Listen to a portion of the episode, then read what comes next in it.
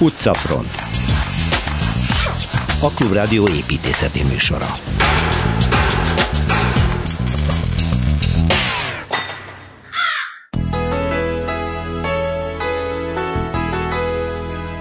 Az etruszkok alapították, folyamatosan épült, mai formáját a középkorban nyerte el, azóta viszont sértetlenül pompázik Cortona. Szilveszter Ádám újabb Toszkán városba viszel. Itthoni célpont Budapest Palota negyed, a Törlei család egykori lakóháza, a Bródi Sándor utcában Kelecsényi Kristóffal megyünk háztűznézőbe. Utcamustrával folytatjuk, Torma Tamással sétálunk az egykori szőlővidéken a Somlói úton.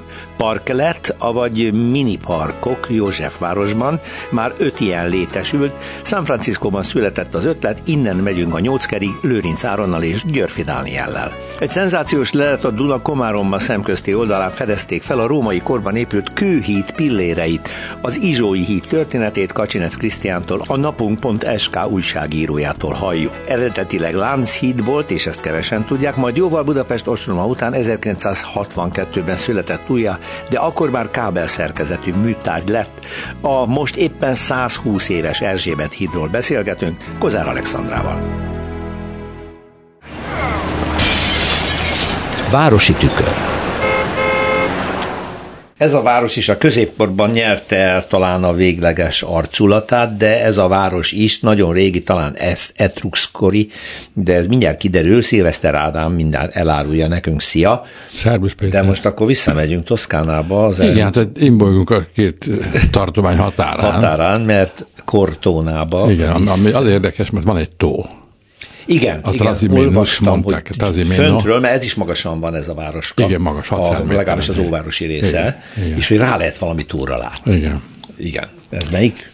Trazimino. Ha az ember repülővel megy, és kifutott az Adria föl, és Velencét elhagyja, Igen? és Rómának indul, akkor nagyon jól látszik a tó a kép közepén, aztán fölötte megy a repülő. Hmm. Tehát ez egy érdekes, hogy nagyon szép völgyek vannak mellette, már ismerjük hogy a Valdorcsát, ugye amikor a két előző város néztük, és, és azt kell tudni, hogy, hogy a másik oldalon van Arezzo, Arezzo, Arezzo és, és, és mellette van Cortona, Cortona magas dombra épült város, abszolút középkorra úgy maradt. Ez is úgy maradt. Úgy maradt, igen. Nagyon igen. szép. Hmm. És, és utána, ha megyünk, átmegyünk Umbriába, akkor ott van Perugia és Assisi. Ez, ez egy csokorban, és köztük megy az autópálya. Uh-huh. Most Tehát egy füst alatt itt nagyon sok gyönyörű város igen, lehet igen, megnézni. Igen, buszba kell szállni. Igen. Na most az érdekes ez a város, mert tényleg etrusz település volt, és, és uh-huh. itt ugye... A, van is volt, egy temető. Igen, egy, etrusz. egy etrusz temető van, mert az látszik, hogy itt volt egy fal, fallal kerített védett város, aminek nem sok nyoma van. Szóval de a temet, volt? Igen, igen de, de a temetője, ami nem van, hogy a, a, a síkságon, egy, egy a völgyben, uh-huh. amit úgy hívnak, hogy Valdikiana, és ott találtak temetőt, ami baromi szép-szép emlékek vannak, oltárak és, és szobrok. És ezt mind bevitték a városba. Uh-huh. Most a város az, az az érdekes, mert, mert rettesen meredeken lehet bemenni. Tehát az az oldala, ahol egy kapuval lehet föltárni, az a Santa Maria kapu, egy, egy ilyen nagyon meredek, egy olyan 10%-os lejtésű utcán kell menni, keskeny, tehát sikától tudnak autók egyben. Mehet ide autó, vagy ide se? Igen, ide bejöhet Mindenki, most. mindenki autó megy, ha marha meredek, hogy idős hölgyek, meg apácák mennek autóval. És az ember fölmegy a város központba, uh-huh. az, egy, az egy tér, az a Piazza della Repubblica, és érdekes, mert átmegy az ember egy, egy kapun, és a tér, és visszafordul, egy óriási, széles lépsőt lát. Uh-huh ez egy közösségi épület, aminek van egy tornya, a tornya az, az több szintes, van egy óra, és fölött egy harang, és utána pártázat, és, és ha lépcsőn fölmegy az ember, akkor nagy közösségi terek vannak, és ez, a, ez az ottani kormányhivatal. Hm.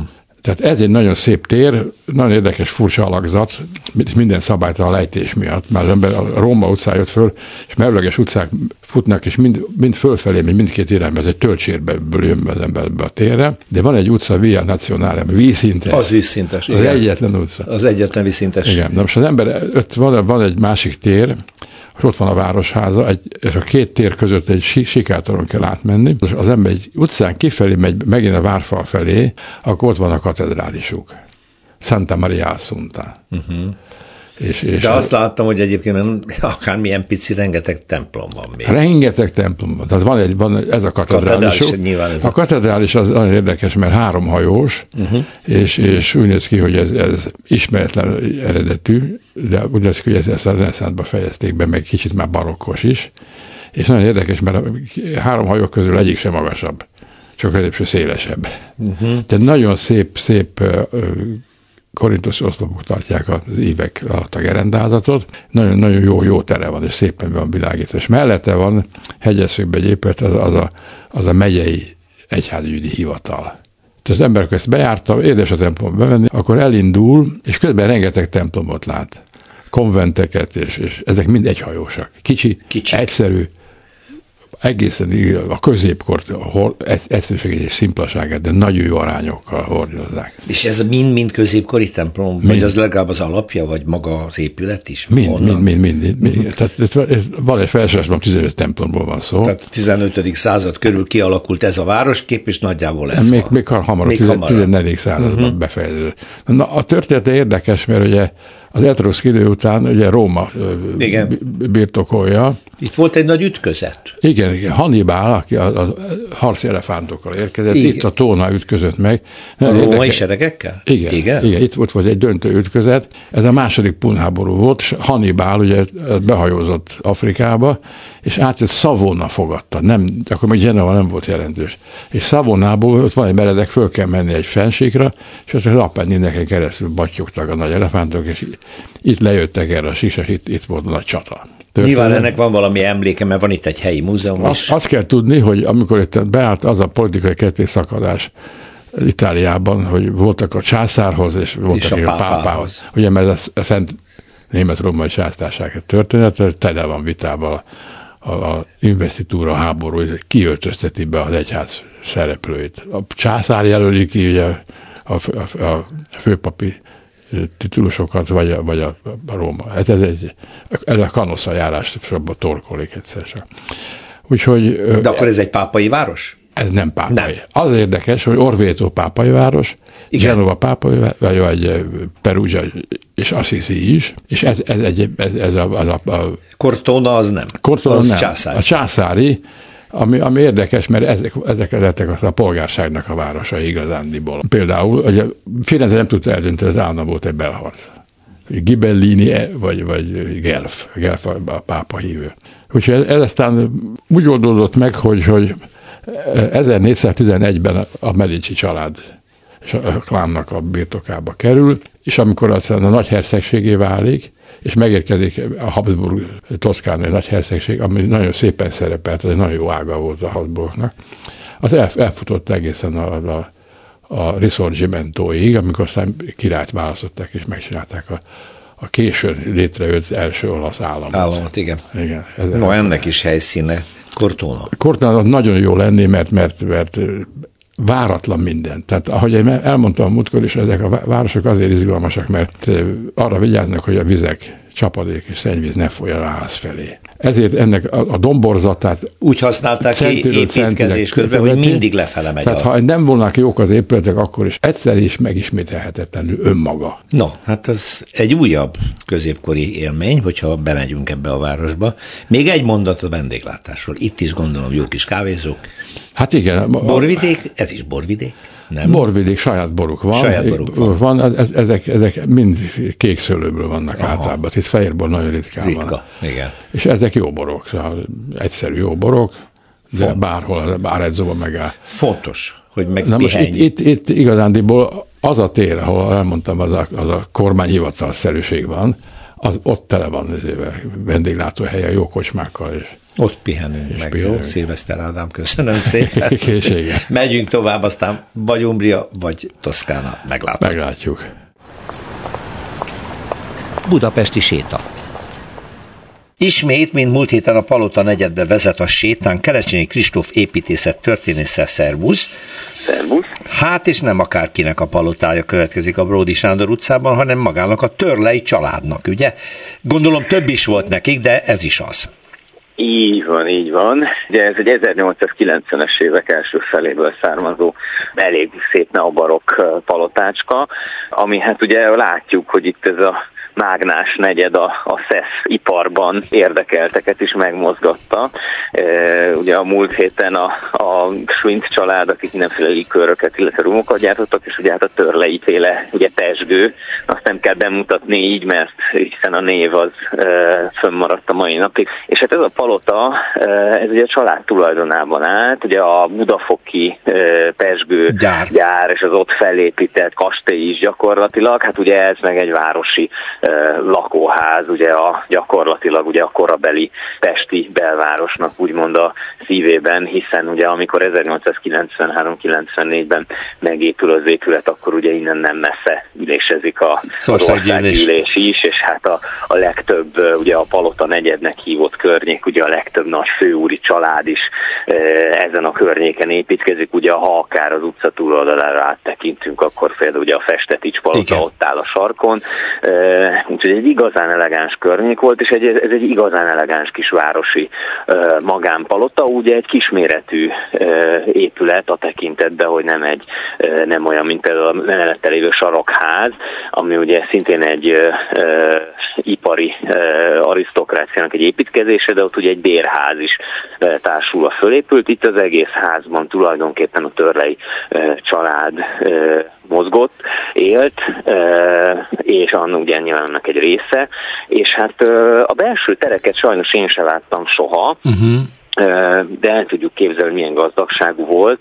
Hogyha a homlokzatra tekintünk, mert ott lehet látni, hogy ugye az egész homlokzat valamiféle kő burkolattal, vagy műkő burkolattal, de a lényeg az, hogy nem egy szokásos, vakolt, ö, olcsóbb építőanyagból készült homlokzat, hanem, hanem hát itt bizony pénzt, pénzt nem sajnálva költöttek ennek a, ennek a homlokzatnak a kialakítására. Ugye még az látszik rajta nagyon szép, szépen, hogy a kapura ránézünk, egy gyönyörű szép faragott kapu, amin, amin ugye kocsi, lovaskocsi behajtására is alkalmas szélességgel, tehát nyilván azért ez a korabeli főúri és pénzarisztokráciának ez ugye mindenképpen szükséges kelléke volt, és, és ugye ez, a, ez az erkély, ami ott van így kicsit a járókelőknek a fejmagasságában, hát ez meg kicsit azt üzeni, hogy még mennyire más világ volt az, amikor ez a ház fölépült, hogy ugye ma már egy ilyen erkélyre azért nem szívesen állnánk ki mondjuk az otthonunkból, de hogy akkoriban ez, ez még egészen, egészen, egészen elfogadott volt. Tehát maga, maga ez, a, ez a palota, ami mellett ugye olyan napig egy üres telek van, van, úgyhogy némileg belátni a, a, az udvarába is. Tényleg egy, egy reprezentatív ö, otthonaként épült föl ennek a családnak. Hát ugye már az sincs, ahogy a gyár sem, ugye a ház sincs az ő ö, birtokukban, ugye a TIT, a természettudományi... A természettudományi a, társaság társaság, igen, tehát hogy ők használják évtizedek óta, és hát a, a homlokzatból ítélve jó gazdái ennek az épületnek. Most már igen, csak azt akartam mondani, hogy miután majd 20 éve dolgoztam szembe vele a Magyar Rádióban, látott soha fel nem tűnt ennek a pompázatossága. Olyan borzasztóan szürke volt, lepusztult volt, a titnek a tábláját mindig láttam, igen, de magát az épületet soha nem néztem. És most, mikor fényképen megnéztem, felújítva, akkor látom, amiről most beszél Kelecsényi Kristóf, hogy milyen szép. És nem egy hivalkodó hát, nagy, és mégis rendkívül elegáns épület. Igen, van benne valami ilyen, ilyen, ilyen nyugat-európaiasan elegáns, ilyen franciásan. Ugye ez nem véletlen. A tervező az a Raj Rezső, aki egyébként nagyon jól ismerte a, a, a nyugat-európai építkezéseket, és ő az, illetve aztán a fia, akik gyakorlatilag a törlei családnak a úgymond házi építészévé uh-huh. váltak, mert ugye nagyon sok létesítmény Budafokon is, többek között a kastélyt is, aztán ők tervezik meg. Ugye ez azért nagyon gyakori volt, hogy, hogy egy-egy család egy jól bevált építészt, akivel egyszer együtt dolgoztak, utána többször is felkért a, a, az álmaiknak a mhm. téglába, malterbe és kőbe öntésébe, faragásának a megtervezésére, úgyhogy itt is ennek egy szép példájáról van szó. Tehát a Raj Rezső és a fia és akkor nyilván Raj Rezsőnek a fia tervezte a Törlei család fő mauzóleumát, mert úgy olvastam, hogy az is a Raj páros, építészpárosnak a, a munkája volt. Még egy mondat, amikor a Törlei név elhangzik, nekem beúlik egy régi plakát. A nagy pesgős üveg és egy figura, olyan érdekes ruhában van, talán huszár ruhában van, nem biztos, mert hogy Törlei arról volt híres, hogy rettenetesen értett a marketinghez, meg a reklámhoz. Nagyon professzionálisan működtette, anval együtt, hogy a törlei egy magas minőséget képviselt, amiből soha nem engedtek, és ezért lett híres, nagyon jól építette a márkát, úgyhogy egy, egy, az ipartörténete még ez is hozzátartozik. No, az épületet megnézzük, akkor a Bródi Sándor utca 16-os számot keressük a Magyar Rádióban szembe. Köszönöm szépen Kerecsényi Kristófnak. Szia, minden jót! Köszönöm, szervusz! Perspektíva. Gombóc Zoltán utcát elemezte Torma Tamás a múlt héten. Szia! az Szia Péter, Egyhely blog szerzője, mondtad, hogy menjünk egy picit tovább, mert ezek összefüggő dolgok, hiszen a Gerért hegy ugye valamikor egy bort vidék volt, szőlőtermelő vidék volt, nagyon magas szintű kultúrája volt. Ennek nem sok tárgyi nyomát látjuk sajnos. Most, de akkor most következik a Somlói A út. Somlói, ami a Gombol Zoltán fölött van, azt a múltkor elfelejtettem elmondani, no. hogy Gombol Zoltán egy nyelvész volt. Jaj, tényleg ez Finnugorász, leginkább, uh-huh. de mhm. nagyon sok mindennel foglalkozott, és véletlenül azért nevezték el róla, mert ő az ötvös kollégiumnak, a Ménes úton található ötvös Igen. kollégiumnak több évig volt az igazgatója. Ah, és akkor 30-as róla nevezték. Na, akkor át a Igen, Somlóira. Somlói vannak átjárások, hiszen fölötte van, tehát ha egy régi képet képzelünk oda, akkor ott szőlők vannak. Elhoztam egy könyvet, amit nemrég kaptam a ez Komámtól, ez két részes. 1822. Tes állapotot ír le, az egyik könyv az Budáról szól, ez ami itt van, és a másik pedig Pestről, és egy, ha mondod a nevét. Franz Schams. És igen, ő Sams Ferenc Sams már Ferenc, az élete végén, tehát igen, ő egy Morva országból származott Aha. német, aki teljesen magyarosodott. Ez az első és, turisztikai könyv Buda, Budáról és Pestről. Így van, 1822. és nagyon alapos, németes alapossága, hogy ezt szokták mondani. Igen. Ő azért is érdekes, és azért hoztam el, mert ő vett itt először birtokot. Tehát nem nyilván 1822-ben, de jó pár évvel később, ja. ő volt az első nagy birtokos itt. Mm. A, nyilván itt a Gellért hegynek a déli lejtőivel ö, foglalkozunk, mindenféle szőlők, tehát a budai óvörösbor, ami egy, egy küvé volt kadarkából és úgynevezett csókaszőlőből, ez egy komoly exportbor, exportbor volt, és mint a Bakator is például egy olyan borfajta, amit ott utcanév őriz, és így lett a Somlói is Somlói, mert az is egy borvidék. Hogy mennyire kapcsolódik a borhoz, hogy úgy ott a Ménesi út és a Somlói útnak a, a felső szakaszán alapult meg, ugyebár az első ilyen Vincellér iskola, szintén ilyen lépésenként, itt az Enz család, egyébként Enz Géza, akit még talán ismernek, államtitkár volt még az Antal kormányban, ő egy Ménesi úti lakos, tehát nagy környék szakértő, de nem csak szakértő, hanem a család ősidők óta ott is él több generáció. Uh-huh. Enz Ferenc, ő is egy orvos volt, ő is a szabadságharcban, ő is büntibe volt természetes utána. És ő is boráskodott a végén. Van, ő is e felé fordult, de ő más irányból, ő faiskolá val kezdte, uh-huh. tehát rögtön 1850-ben faiskola, még akkor nem itt, és 1853-ban megalapította a haszonkertészeteket képző gyakorlati tanintézetet. Uh-huh. És 1860, még nincs filoxéra, ugye, mert de kibörög a szőlő a Gellért helyen, ott a Gellért hegyi Vincellér és kertészképző tanintézet első igazgatója ő. Uh-huh. És akkor ugyebár jön a filoxéra, az pár év alatt ott e- teljesen elpusztulnak a szőlők, és meg teljesen átalakul a vidéknek a jellege is. Van, aki gyümölcsössel próbálkozik, de hát idővel eléri a város, és elkezdődnek a az építések. Például vezet föl egy lépcső a búsoló juhászhoz, ahol a busz Fordul, is elfordul, igen. nem tudom annak a kis lépcsős utcának a nevét. Ott a sarkon áll egy nagyon látványos ház, ami egy kozmalajos villa volt. Én ez annyira más, hogy néz ki, mint az a kép, amit erről publikáltak, vagy látható volt, hogy én ezt nem hittem el, és a környékbeli házakkal próbáltam összehozni, de maga a főépítész úr, a budapesti főépítész úr írt be kommentbe, nem, nem, az egy, az egy, az egy kozmalajos.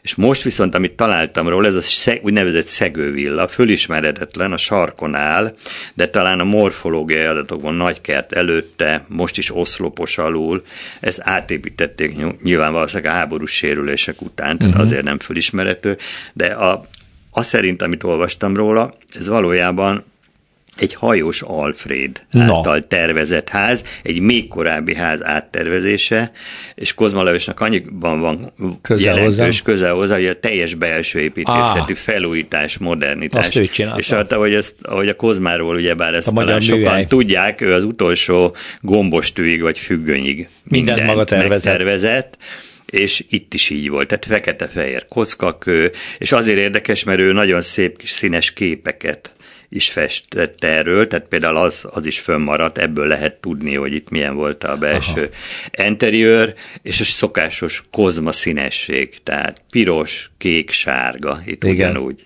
Igen, de semmi nem jelzi, hogy ez egy hajós Alfred által tervezett ház, se semmi, emléktábla. Semmi, ez semmi, olyan meg, nagy hiba egyébként. Teljesen másképp is néz ki. Mondom, tehát Erő Zoltán egy komoly tekintély a szememben, tehát én elhiszem, hogy ez nekem is új volt ez a fordulat, hogy Igen. eredetileg egy hajós. Igen. Megyünk a túloldalon vannak, nagyon érdekes, hogy erre Budán vagyunk, ahol a Bauhaus is, vagy főleg a Gellért hegyen ilyen úriasabb, tehát Igen. sokkal erősebb ez a ardekósabb, magyaros ardekósabb hatás.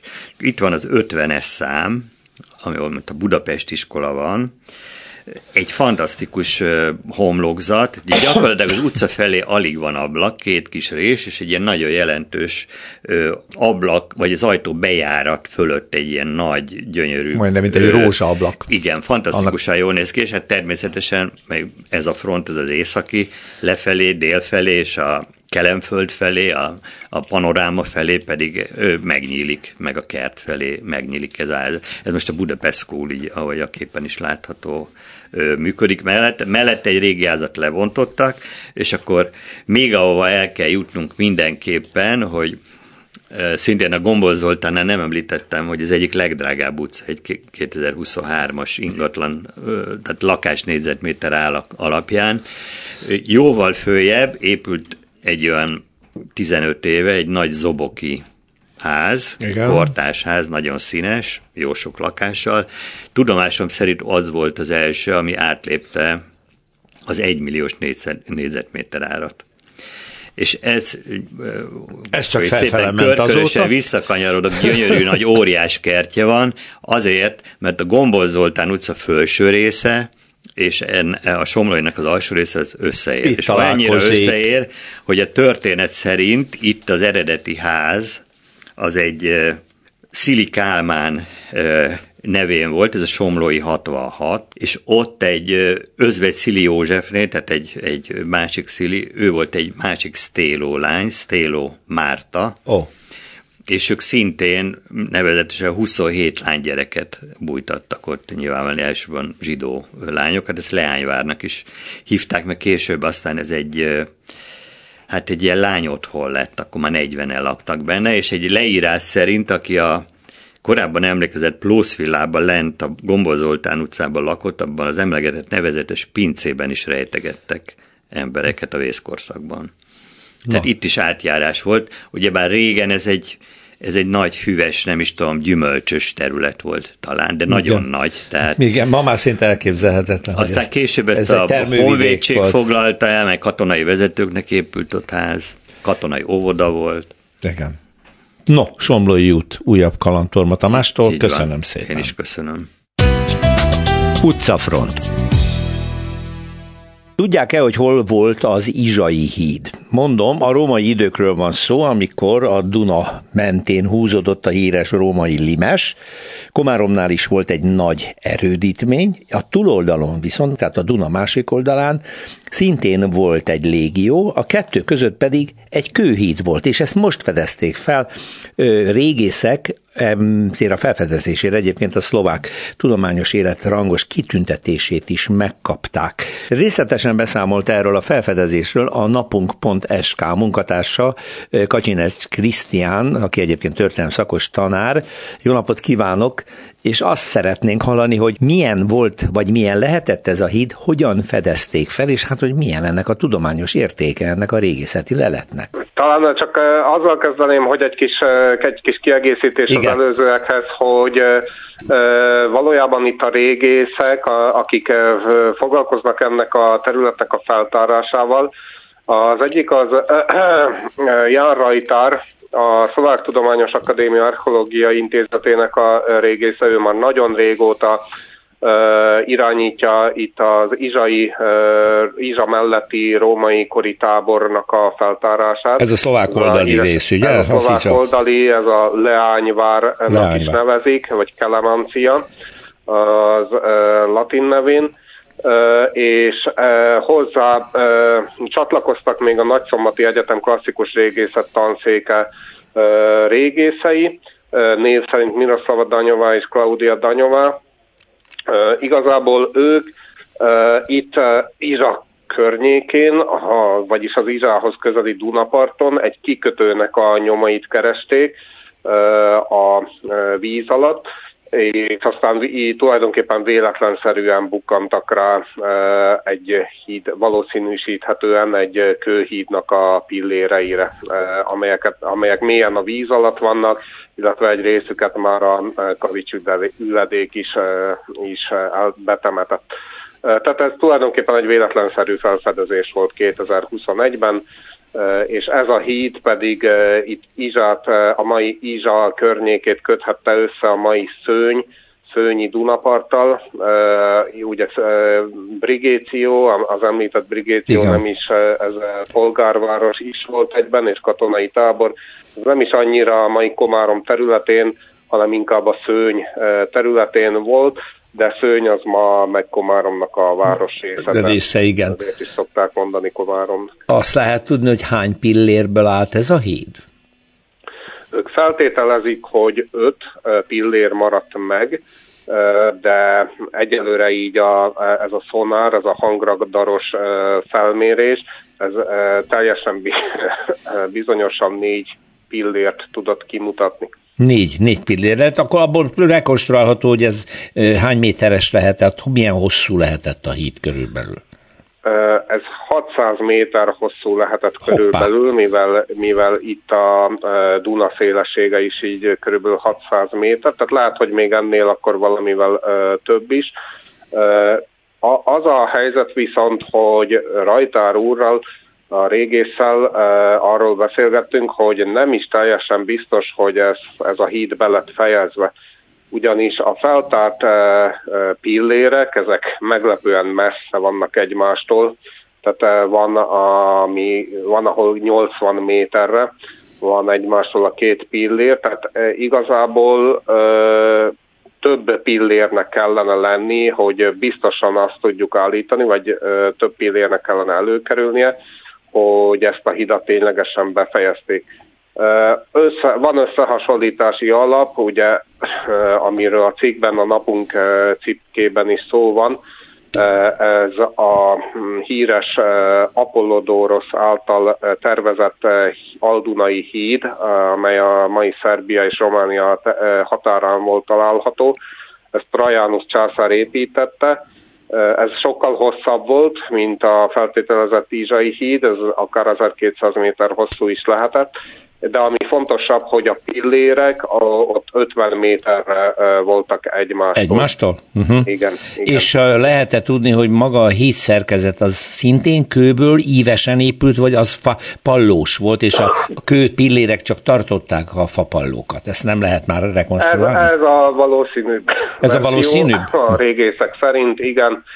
Így nézhetett ki egyébként ez a bizonyos Apollodoros féle híd is, tehát erős kőpillérek tartották, és arra húztak fel egy fakonstrukciót, és ennek a fakonstrukciónak egy része facölöpökön állt, és ezeknek a cölöpöknek a maradványait megtalálták egyébként, egyébként itt Izsánál is. Tulajdonképpen ebből a facölöpből vettek mintát, az egyik facölöpből, és így szénizotópos kormeghatározással sikerült belőni, hogy ugye a harmadik, negyedik század környékén épülhetett ez a hogy a csodába konzerválja ilyen jól a víz ezeket az oszlopokat, vagy pedig ugyanolyan különleges fából vannak, mint amin Velence is áll? Hát valószínűleg igen. Beszél, rákérdeztem erre a Miroszlava Danyovától, a Nagyszombati Egyetem régészétől, és ő pontosan a velencei példát hozta fel, hogy tulajdonképpen a víz konzerválja ezeket a facölöpöket, több ilyen példa is van. A, a baj akkor van igazából, hogyha felhozzák a felszínre, mm, tehát emelik a vízből, mert akkor nagyon gyorsan korhadásnak indul a levegőn. Igen. Most azt is olvastam az ön cikkében, hogy a pillér, a ugye kőből épül, de a kötőanyag korabeli beton. Ezt, ezt jól értettem, hogy már használtak betont? Így van. Miből lehetett ez? És ez, hogy milyen jól megmaradt, hát azért nem akármiről van szó. A harmadik század óta ott van a víz alatt, és nem bomlott szét. Igen, hát sőt, ugye ismerünk olyan hidakat is, amelyek ennek a pillérei szintén a római korból származnak, és a mai napig használatban vannak ezek a hidak, ugye az egyik legismertebb, amiről szintén szó van a napunk cikkében, ez a németországi Trieri híd, uh-huh. amelyen rendesen autóforgalom is keresztül Igen. halad. Hát az egyik ilyen régészeti cikkben azt olvastam, hogy azért is ennyire időtálló és ennyire erős ez a beton, mert ezt a vulkáni hamut azt használták. használták használták uh-huh. össze szerintem így cementként, ami, ami ilyen kötőanyagként egészen fantasztikus a dolog. Micsoda mérnöki munka ez ebben a korban az ember nem is eh, hitte volna. Egyébként arról is írt, hogy Apollodorus eh, nagyon híres építészet volt eh, a Trajanuszi kornak, és milyen épületek vagy művek kötődnek még a nevéhez? Itt a, azt írtam a cikkben, hogy a római Panteon, de valójában azt utána néztem, ő csak ilyen felújítási munkálatokat végzett a Panteonon, tehát itt egy kicsit magamat is pontosítom uh-huh. de például a, a nagyon híres Trajanus oszlopot az is oszlop. az uh-huh. nevéhez kötik, és ugye érdekesség, hogy ezen a Trajanus oszlopán is, is ábrázolják a, ezt a bizonyos aldunai hidat, tehát ott teljesen ilyen korabeli ábrázolás, vagy nagyon hiteles ábrázolásban ez megmaradt és aztán pedig még egy híd fűződik a nevéhez, ennek ma már csak a romjai láthatóak Spanyolországban, ez az Alconetár híd. Azt tudjuk, hogy ez az Aldunai híd azért épült, hogy hát először is ugye a csapatmozgásokat nagyon megkönnyítette, hogy nem ilyen ideglenes ponton hidokon ment át a, jött, ment a római hadsereg, de meg, hogy az utánpótlást is, ugye hát azért hatalmas hadsereget tartott fent a Limes mentén végig a birodalom, de aztán azt is olvastam, hogy Hadrianus lerombolta ezt a csodálatos 1200 méter hosszú kőépítményt. Vajon miért? Nekem ezt a szakértők úgy magyarázták, hogy nagyon nagy ritkaság volt, én nem is tudok mást említeni ezen az Aldunai hídon kívül, hogy ilyen stabil, állandó kőhidat mhm. létesítettek volna, és ennek valószínűleg az volt az oka, mert hát például itt mai Magyarország és Szlovákia határán is ugye a Duna a Limes, ami, ahogy ön is említette, a Limes Románus eh, itt eh, a barbárok területeit választotta el a birodalomtól.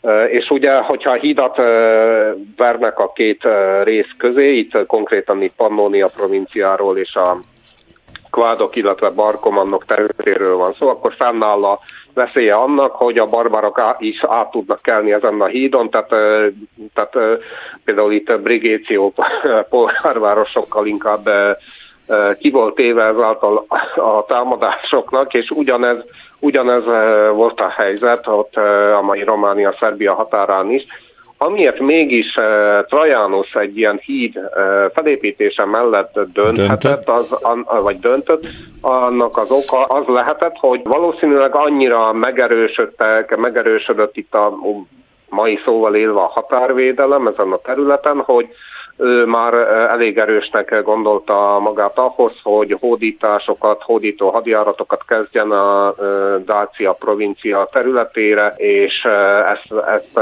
lényegesen megkönnyítette ugye egy állandó hídnak a jelenléte. Viszont ugye miután fordult a hadiszerencse, száz évvel később a barbárok kerekedtek felül, hát igen, és akkor Hadrianus. Hadrianus úgy döntött, hogy akkor le kell rombolni. Nem könnyíti meg a dolgokat, hogy ők is át tudjanak kelni, támadva a római birodalmat. Veszélyezteti uh-huh. a, a római birodalom területeit. És valami ilyesmi történhetett itt Kelemancia és Brigéció között is, Pontosan nem tudjuk még azt se, tehát a régészek még pontosan azt se tudják meghatározni, hogy melyik császár idején épülhetett, hogy ténylegesen befejezték-e a hidat, és, és hogyha befejezték, akkor, akkor mikor és hogy milyen körülmények Igen. között pusztultak. Hát egyelőre még nem nagy nehéz megközelíteni, de gondolom egyszer néhány év múlva eljut odáig a feltárás, hogy a közönség is megtekinthesse a pillérek egyikét, másikát, mert valóban egy történelmi szenzáció ez a felfedezés. Nagyon köszönöm, hogy beszámolt nekünk is erről a dologról. Kacsinec Krisztián újságíró a napunk.sk munkatársa, aki egyébként magyar történelmi szakos tanár is a végzettségét tekintve, meg hát kutat, és együtt van a régészekkel. Hívjuk, vagy hívjon minket, ha egy újabb szakaszhoz jut ez a feltárás, jó? Rendben, mindenképpen. Köszönöm a feltérést. Én is nagyon köszönöm, és minden jót kívánok. Viszont hallásra. Köszönöm, viszont hallásra. Utcafront. Mini San Francisco Budapesten a 8. kerületben, ezt így is mondhatnám, mert amiről most fogunk beszélgetni, az én legalábbis úgy olvastam, hogy San Franciscóból indult, parklet, mini parkok, amelyeknek az a lényege, hogy na majd elmondják a szakértők. Köszönöm szépen, hogy itt vannak. Lőrinc Áron, a MOME, MOME végzős formatervezői hallgatója, és Györfi Dániel, aki a Rév 8-ban, ez a Józsefvárosi Fejlesztősi Cég tervezője. Többi között önök is tervezték ezeket a mini parkokat, amelyek mindegyike meglévő autóparkoló helyére kerül? Igen. Ez a lényege a dolognak? Igen. Jó, akkor én most félreteszem az autós szívemet, jó, hogy ne mondjak egy csúnyát, hogy már megint kevesebb parkoló van. Na és ezek mik tudnak ezek a mini parkok, mert elkészült ebből a Józsefvárosban hány darab? Öt eddig. Eddig, és igen. még lesz több ezek szerint. Hát ö, vannak már megkeresések, de igen, ez most egy ilyen próba projekt gyakorlatilag. Uh-huh. Én tényleg azt olvastam, hogy San Francisco-ban találták ezt ki, valaki uh-huh. egy performance csinált egy parkolóhelyen, két órára kibérelte, és annyira megtetszett valakinek, hogy azt mondta, hogy akkor csinálj ilyen parkolókat fixen. Ez uh-huh. onnan van ez Így van, ez így akkor indult ki, Állam. alapvetően egy ilyen tényleg egy ilyen performance szinten ideiglenes átalakítás volt, azt csinálták, hogy csak legolítottak egy ilyen műfüves, gyepes ö, dolgot, és aztán rátettek néhány széket, és aztán ebből egy ilyen önkormányzat által ö, is ö, már itt támogatott ö, rendszer alakult ki. De San Franciscóban nagyon jellemző az, hogy ez, ez a itt is ismert ilyen teraszos dolog átalakult, tehát hogy teraszok ö, éttermeknek kialakított ö, terek jönnek létre. Annyi különbséggel, hogy ezek mindig ö, ki van írva, hogy ezek public tehát hogy publikus közterületek, bárki részt vehet benne, tehát bárki leülhet, amikor szeretne, de mégis azért ez egy ilyen kérdést vet föl, hogyha mindig éttermekhez, meg szolgáltatókhoz csatlakozik, és Bécsben van rá egy még jobb példa, ami sokkal inkább egy ilyen alulról szerveződő, önkormányzati támogatottságú, de tényleg közterekként működő dolog, ahol civilek is beszállnak ebbe, és akár maguknak készítenek ilyen. Dániel, hogy került ez a Józsefvárosba ez az ötlet?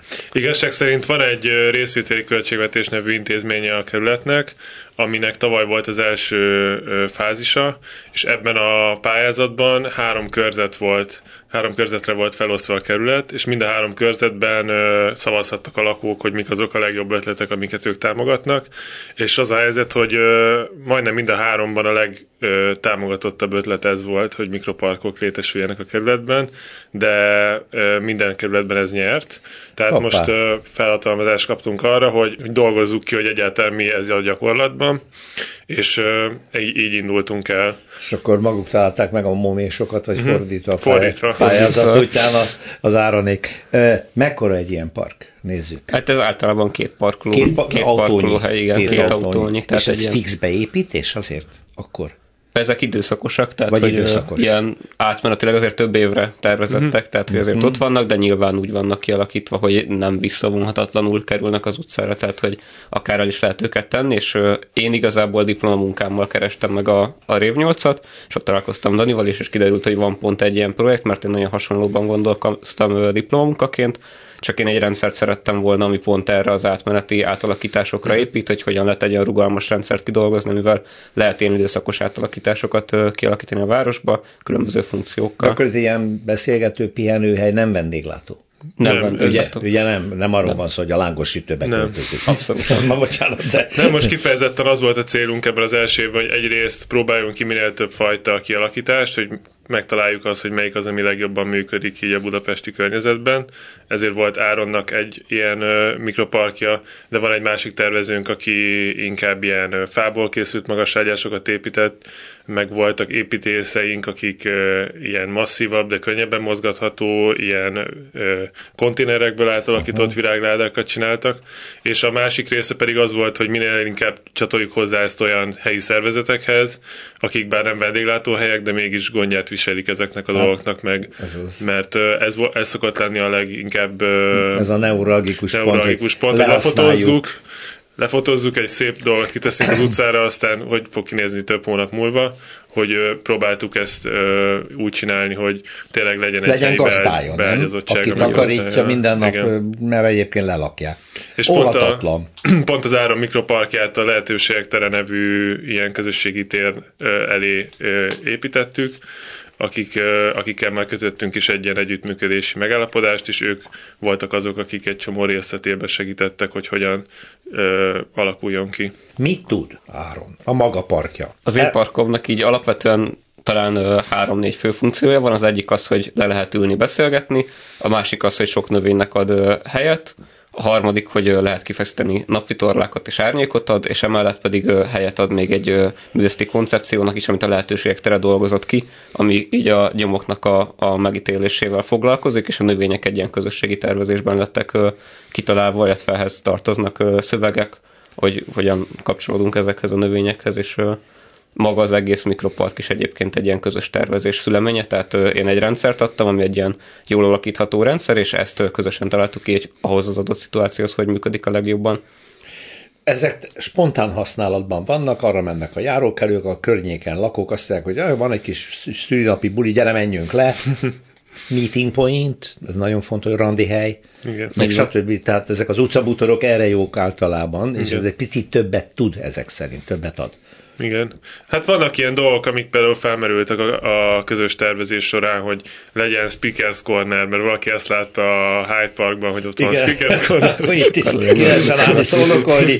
Igen. Ami lehetne. Vagy, és akkor, akkor például lett, vagy vagy mondjuk legyen olyan hely, ahol ennek a közösségi térnek ki lehet vinni akár még plusz belső székeit, és akkor meg lehet ott tartani egy foglalkozást. Szóval, hogy ilyen funkciók is felmerülnek, de persze, hogyha valaki csak telefonál az utcasarkon, és látja, hogy van egy pad, akkor ilyen egyszerű használatokra is megfelel.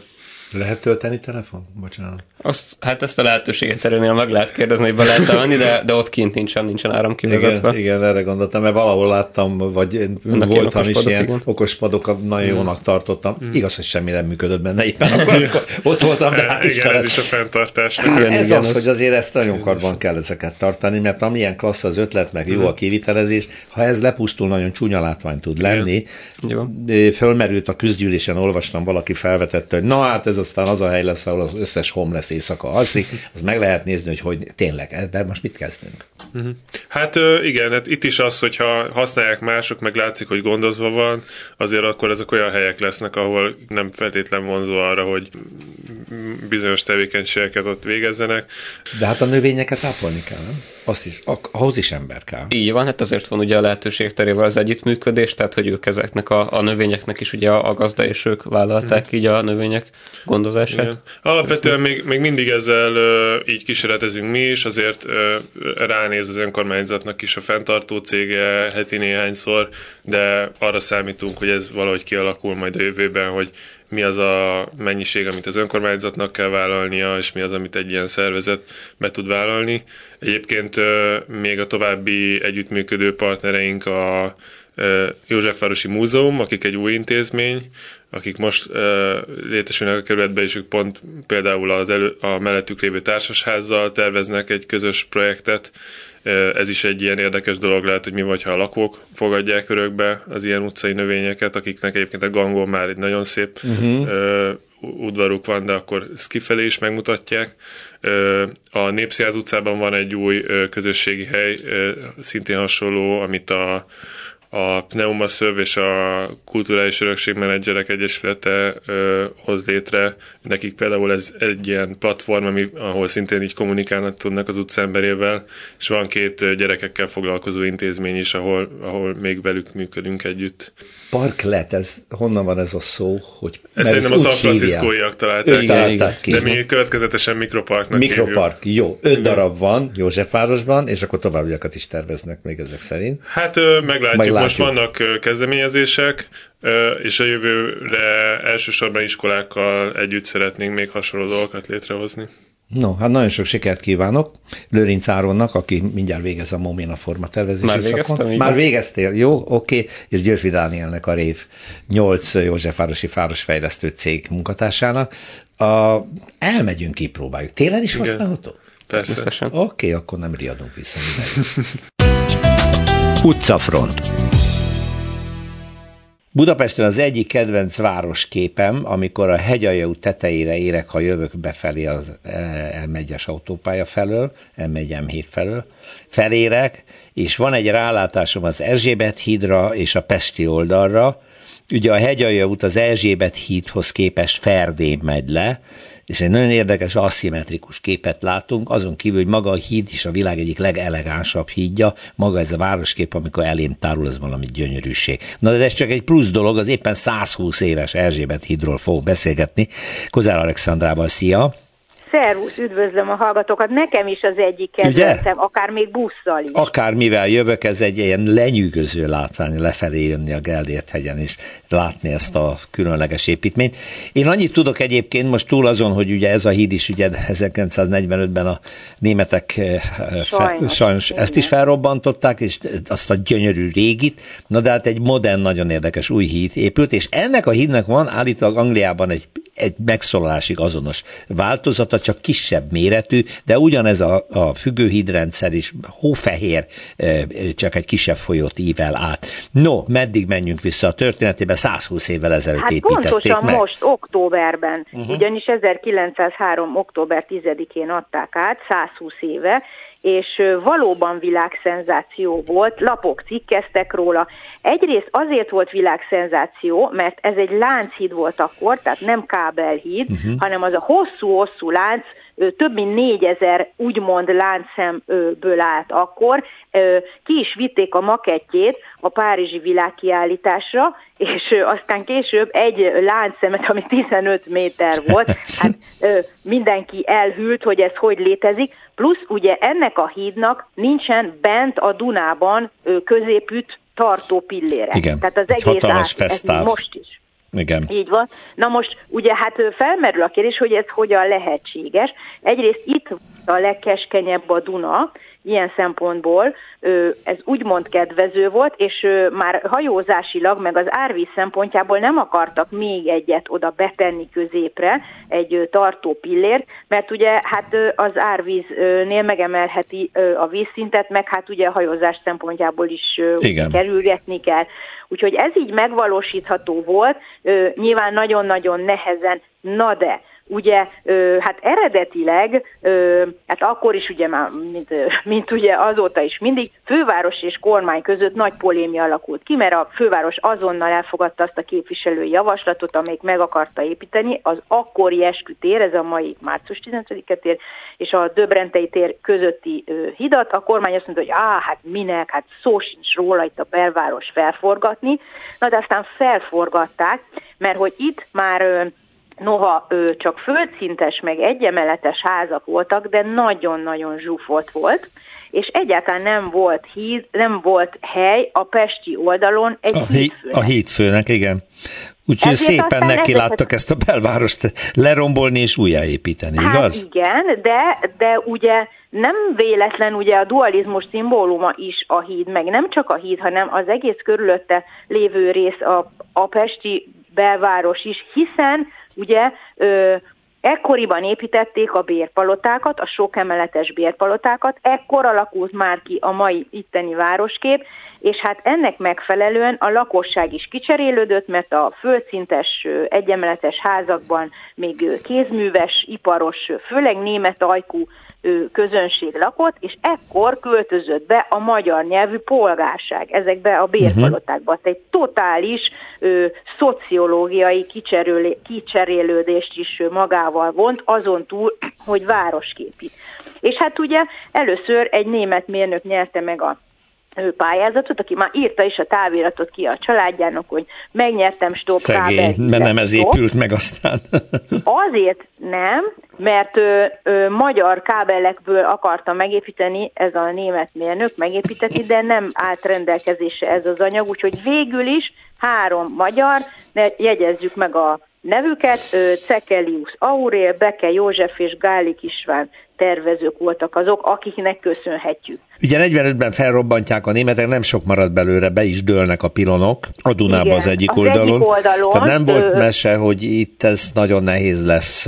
Ugye? Két évig tartott csak, amíg kiemelték a roncsokat. Igen. Úgyhogy tulajdonképpen az újjáépülő hídjaink közül ez nyerte el legutoljára a az újjáépült változatát. Tehát már a 60-as években járunk, mikor ez megtörtént, na hát az már kábelhíd lett. Van egy nagyon érdekes történet az újjáépített Erzsébet hídnak, többi között az, hogy a Pesti oldalon, ahol a pillér áll, elfelejtették a földhivatalban kisajátítani a telket, és már megépült a híd, és még mindig magántulajdonban volt.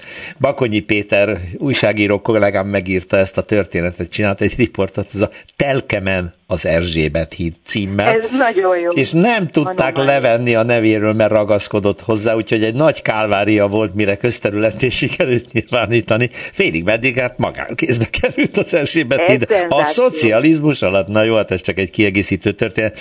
Köszönöm, Alexandra. És hát Ferenc József feleségeiről, Erzsébetről. Hát persze, ezt tudjuk, de, de olyan elegáns, mint hogyha Erzsébet királynő sziluettjét látnánk, ahogy átível a Dunán tényleg gyönyörű. Köszönöm Igen. szépen Kozár Alexandrának, minden jót, szia! Szervusz, viszont hallásra!